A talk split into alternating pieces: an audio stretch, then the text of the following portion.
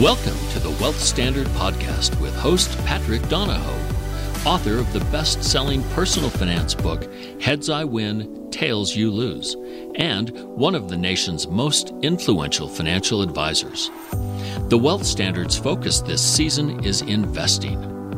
2020 opened with markets and asset prices at all time highs, but many of us experience more financial uncertainty now than we did a decade ago.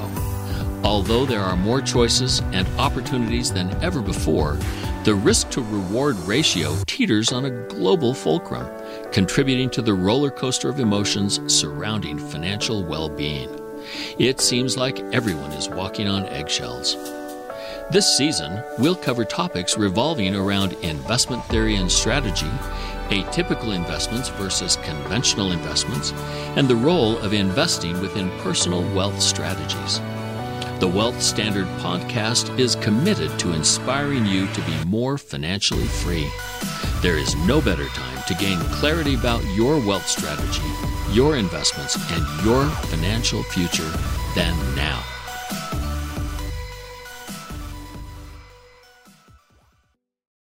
This episode is sponsored by the new and improved Financial Independence Calculator, found at thewealthstandard.com forward slash calculator. One of the driving forces of human beings is freedom, which infers financial freedom too. So several years ago, I set out to discover how any individual, regardless of their financial situation, could evaluate their finances in five minutes or less and have a firm date when they could achieve financial independence.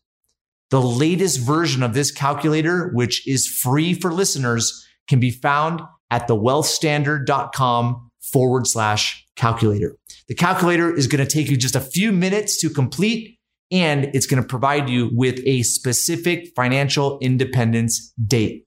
So go check it out today. The following five episodes are with businessman, investor, doctor, and now author Tim Reynolds.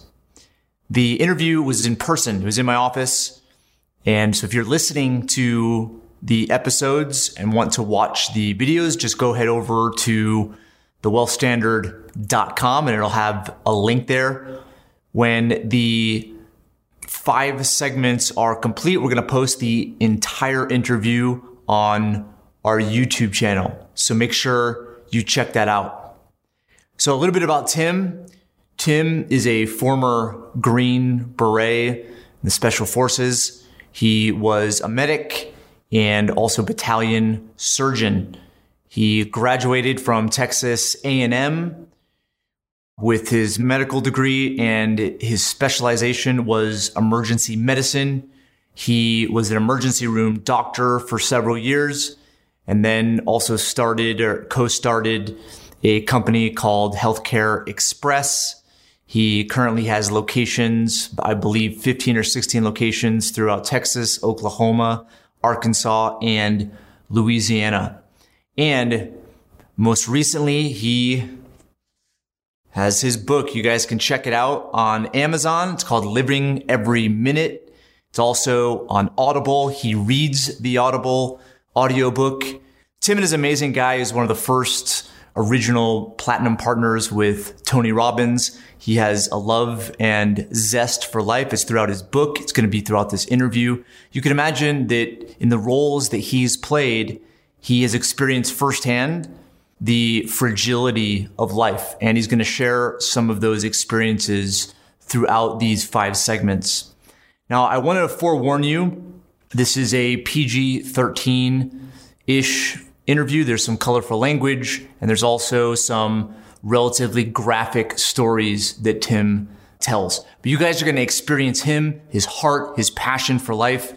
You can uh, check his website out. It's livingeveryminute.com. He has some personal development programs and courses and a lot of other resources that you will want to check out. So go head over there and without further delay, let's start episode one with my dear friend, Tim Reynolds. Taking a break from the show, I want you to know about a course I created for successful real estate investors.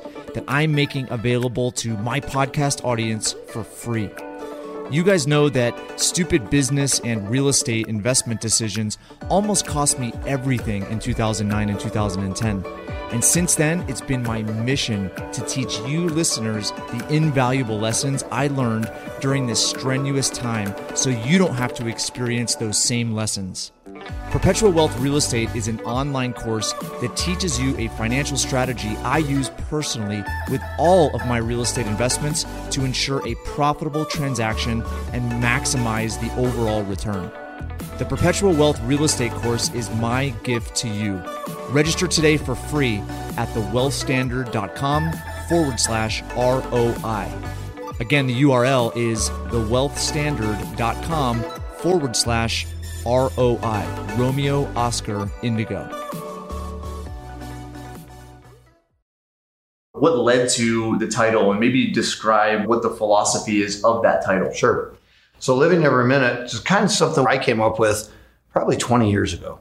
And the concept or the idea was the past is gone. It's a great place to learn from, but it's gone. There isn't anything you can do about it. And yet, so many people live there or dwell there. It's not a great place to live. It's a nice place to visit, but it's not a nice place to live. It's a great place to learn from. The future is unknown. Today, maybe this might be your last interview, right? And there's an earthquake or we leave here, the building falls down, this is it. We never know. And so the future is uncertain. It's something we should plan for, right? Because if it's coming, your business of all businesses mm-hmm. knows you need to have a plan for that.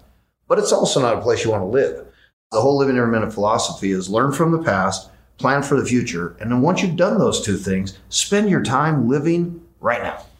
Every minute, and this minute, and this time, because this is the only day we get. As far as we know, this is it. And what I would, I'm making this as assumption that being an emergency room doc, I mean, this wasn't your average family practice where you had this Nope. routine thing. I mean, like you didn't know what to expect on a day to day basis. Every and day. some of the stories you tell, I mean, it pulls on the heartstrings, right? Yeah. Some of the kids' stories, some of the older, like depressed people stories.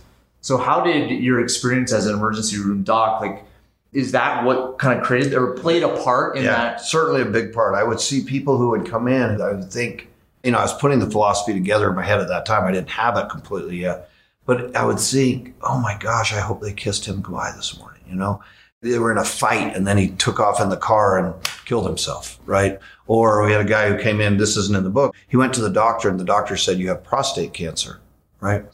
Well, for those of you who don't know, prostate cancer is a very slow growing. You'll have prostate cancer for 20, 30 years sometimes. Usually you'll die of something else before you die of prostate cancer. All this gentleman heard was cancer. Went home, took his 45, went, drove out in a field, shot himself in the head. And I was just like, man, I hope he remembered to tell everybody. And so the whole philosophy, and I would just see case after case like this of these tragedies that would happen, as you say. And you just start realizing this really is the only day. I just you just don't know. It's the only minute. It's the only one we have. It's the only one we know about for sure. And so if you waste this minute or this day or this time living, regretting something you did or wishing you would have done something else, or you're so obsessed about what might happen, which is our society today, right? Oh my gosh, what might happen? What does this mean? Then you forget to have the gratitude for where you're at, right? it comes to i would say just our perspective of life in this day and age where we think we're going to live forever right there's examples of people everywhere Yep. right that we have medicine we have preventative things life isn't as dangerous as it was Right. even 50 60 years ago but then you have stories that we hear but nobody really realizes it and they say okay that'll never happen to Yep. me and therefore they do think as far as the future is concerned they dwell in the past they don't Yep. operate in the moment Well, the antithesis, particularly during this last year and a half, right, is everybody's so afraid that, oh my gosh, they went from thinking they were going to live forever to now thinking that just walking past somebody's going to kill them. And so both those two are bad. We have this great moment that we're in right now that we can live. We're here. Nobody leaves here alive. We're all dying.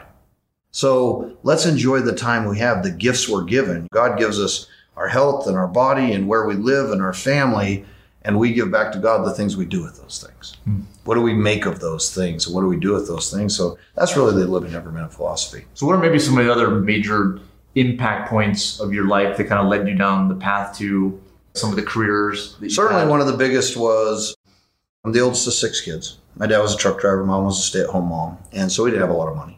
But the good news is nobody around us had any money either. So we didn't know we didn't have any money, right? But I became obsessed with this idea over time, especially as I got into high school, et cetera. It's like, I don't like being poor. Like, I don't like it. I can do it, but I see people with this abundance. And I never went through the period where I hated those people. I went through the period of thinking, how do I get that? How do I get some more of that? So I became obsessed with the idea of how do I do that? How do I get to that point? So I think that was a big thing that led my life. I remember at 18 years old telling my girlfriend at the time, she said, What are you going to do with your life? And here I am, 18, right? I don't know where I came up with this. I said, I think I'd like to be a doctor. I think I'd like to travel the world. I'd like to own a ranch with like horses and cows. I'd never been on a ranch. I'd like to have a house in the mountains. I'd like to have a house on the beach.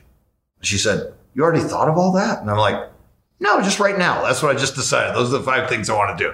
And I, I started thinking about those five things. Oh, and I want to build an empire, financial empire. Those are my six things. And so I just, like, literally now I look back 40 years later, that's kind of what I did. And it's amazing to me. I didn't have any benefit of anybody else. My mom had me when she was 16 years old. My dad was 16. I'm the first Reynolds in the history of my family to graduate from high school, let alone go to college, right? And so it's not like I had some advantage, but I became obsessed with the idea. And 40 years later, here I have a financial empire. We have a house in the mountains. We have a house on a beach. We have a ranch with horses and cattle. I'm a doctor and we travel the world, been to 65 countries. Who knew? What kept the fuel going in that obsession? I think hunger, just always being hungry for what else could we do? How else could we create? I think when a lot of people say they don't like to work hard, I was the opposite. I was always, I thought if I'm awake, I might as well be working. Work was my friend. I mean, if you think about it, work's gotten you everything you have. Why would that not be your best friend? Everything I have came from W O R K. And so I didn't become scared of work. It became my friend. Now I learned how to moderate that later on, but in the beginning, it was full You speed. know how to work. Yeah, it's full. I know how to work. I can outwork you. And I remember when I started college, I'd already been in the military, so I came back. as behind. I was already 22, just going on 23. And I remember going up to the school. I didn't know anything about college. This is a funny story. It's not in the book. I didn't know anything about college. And I lived actually here in Salt Lake. I lived on 9th East and First South, in a little 400 square foot apartment. And I had a car. It was a 1968 Chevelle convertible, beautiful car. I got it. My dad got it when he was in Vietnam, and I bought it from him. Drove it all the time. I was in the military. Came back. So I drove up to college, up to the University of Utah. I walked in the admissions office and I said, I want to go to college. What do I have to do? and she said, Well, first of all, you have to get your high school transcripts. I said, I can do that. She said, You have to get your ACT score. I said, I don't know what that is. Because I went to the high school where they don't do that because nobody goes to college for my high school. And so she tells me what it is. And I said, Okay, do I need to study for it or what is it? And she said, Well, you, you can, but there's when can I take it? She said, Well, you can take it tomorrow if you want. I said, All right, I'll take it tomorrow. so I go in the next day, I take the ACT test. I did really well, weirdly. Been out of school for five years. And I said, okay. And she said, now we got the transcripts. Now here's what you got to do. And I said, okay, so can I start school on Monday? I didn't know there was semesters that you had to wait. So she said, no, no, no, you got to wait till the semester. I knew nothing about college. I just knew I wanted to go. So she says, all right. So I got everything arranged, got it all hooked up. And she said, I said, how much is tuition? She said, $1,600. Wouldn't it be nice if it was $1,600 now? This is in 1980. It's not sixteen hundred dollars a class. Yeah, this is 1980 1984, right? And it's $1,600 tuition for the semester. Was, they were quarters back then. $1,600 for the quarter. And I said, all right, she might as well have said 16 million. I don't have any money. And so I went and I called a friend of mine. And I said, hey, you still want that 1968 Chevelle? And he's like, yeah. And I said, $1,600. He said, done. I went over, he gave me $1,600 cash. I drove up to the University of Utah, handed her $1,600 cash, and that's how I to school. I just always thought to myself, you just find a way. Just find a way. And so I didn't know how I was going to pay for the next semester- semester, but then I knew I had to, so I just started getting jobs, and just one thing led to the other. Of course, I, I assume that you had obstacles along the way, right? Where it was like sixteen hundred dollars. I mean, were there points in business where you like you had this vision and you had this grandiose plan, and it was fight pretty hard for it? That work maybe wasn't the only variable that led to success. Yeah, I think the thing we underestimate, I'm sure you know this as well, is we underestimate how much we fail. Because when we look back, we only like talking about the things we succeeded at. But I would bet if I look in my business career or just in my life, I've failed at 80% of things I've tried. At least. but that 20% was worth it. That fuels. It was worth it Yeah. because I've probably tried 20 different businesses and I've probably tried 200 different things in each of those businesses. And most of each of those things within those businesses fail. But when you catch on to something succeeds, then you keep doing that thing, right? And then you say, hey, you know what would be a great idea? And it turns out to not be a great idea. but it sounds like, because if you take 10 things and they all look the same, and you say, you know what, this could be good, this could be good, this could be good, let's go down this path, here's what's going to happen. Two of them are going to be dogs, six of them are just going to sit there and not do much, and two are going to be great. But you can't tell in the beginning which of those 10 is going to do those things. And so I hate it when people try something and then they say, ah, I already tried that. It's not going to work. I'm like, yeah, now you know not to do it. It's Thomas Edison. I know 9,999 A's, the light bulb won't work. And so now I'm going to make the 10th. I had a guy actually here who came up to me and he said, You like to invest in real estate? I said, Yeah. He said, Is real estate the best investment? I said, The best investment is whatever you're good at. I said, But he said, I would never do real estate. And I said, Why not? He said, I bought two houses. They were rental properties. Found out after I bought them, the roofs were bad. Had to replace the roofs. I never got my money. I said, So you know how to inspect roofs now? Good job. You're the perfect guy to go buy two more places. But he would never do it. So you have some programs we'll, we'll get to that you coach people, you Yeah. take people through experiences based on your experiences. What do you find as the biggest obstacles that hold people back? Because I think people want these end results, and there's where they're at right now, but then the gap in between. there's so What- fear. Fear They're of so scared. I think fear of failure. Mhm. I think people are so afraid. Just the very thing we just talked about. People don't realize that every single thing you're good at, at one time you were bad at. From tying your shoe to eating with a fork. First time you tied your shoe, you sucked at it. But you just kept tying your shoe and tying your shoe and tying it until now you don't even think about it when you tie your shoe. Right? And that's how we get better at something. I love this analogy. When I give a talk, I'll say, all right, how many in this room speak a foreign language? Usually about 10% of the room raise their hand, unless you're in Utah and then it's everybody. And so 10% are in. I say, all right, so how many would like to? And everybody raises their hand. And so I say, all right, well, let me ask you a question. Why don't you speak a foreign language? Is it because there's not enough apps? Is it because there's not enough classes? You can't find an internet site that teaches it? I mean, there's millions of ways to learn a language. So why do 99% of people want to learn one, but only 10% of people know one? And it boils down to one thing if you think about it. You don't want to look stupid. And in order to learn a foreign language, you have to look stupid for a while. You're not going to sound good. You're going to sound terrible. But in order to learn it, you have to sound terrible until you get better. And I think that's a great analogy for everything we do in life. I was really bad at writing this book, like terrible at it. It took me a lot longer than it should. I knew I had a book in me that needed to come out. And so I sat at my house in Jackson Hole and literally just typed for 20 days. I wrote the whole book in 20 days. Unfortunately, it was all over the place. it was all over the place. There was no chapters. There was no organization. Yeah. And so the editing took two years. because that's not the way to do it. The way you do it is you do an outline and then you decide what chapters you're going to have. If I were going to do it again, that's how I would do it. But I just unloaded everything I teach for the last 20 years and just type, type, type, type, type. And I was like, with this mess of 200 pages, I didn't know what to do with.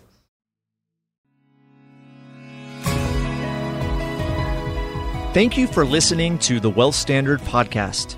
Be sure to visit the show's official website, thewealthstandard.com, for appropriate disclaimers and terms of service. Guest opinions are their own. If you require specific investing, financial, legal, tax, or any other specialized advice, please consult an appropriate professional. We welcome and appreciate reviews of the show. Head on over to iTunes or Stitcher to leave your review. And don't forget to subscribe to the show to get access to every new episode and exclusive interviews this season. Thanks again for joining us, and we'll see you next time.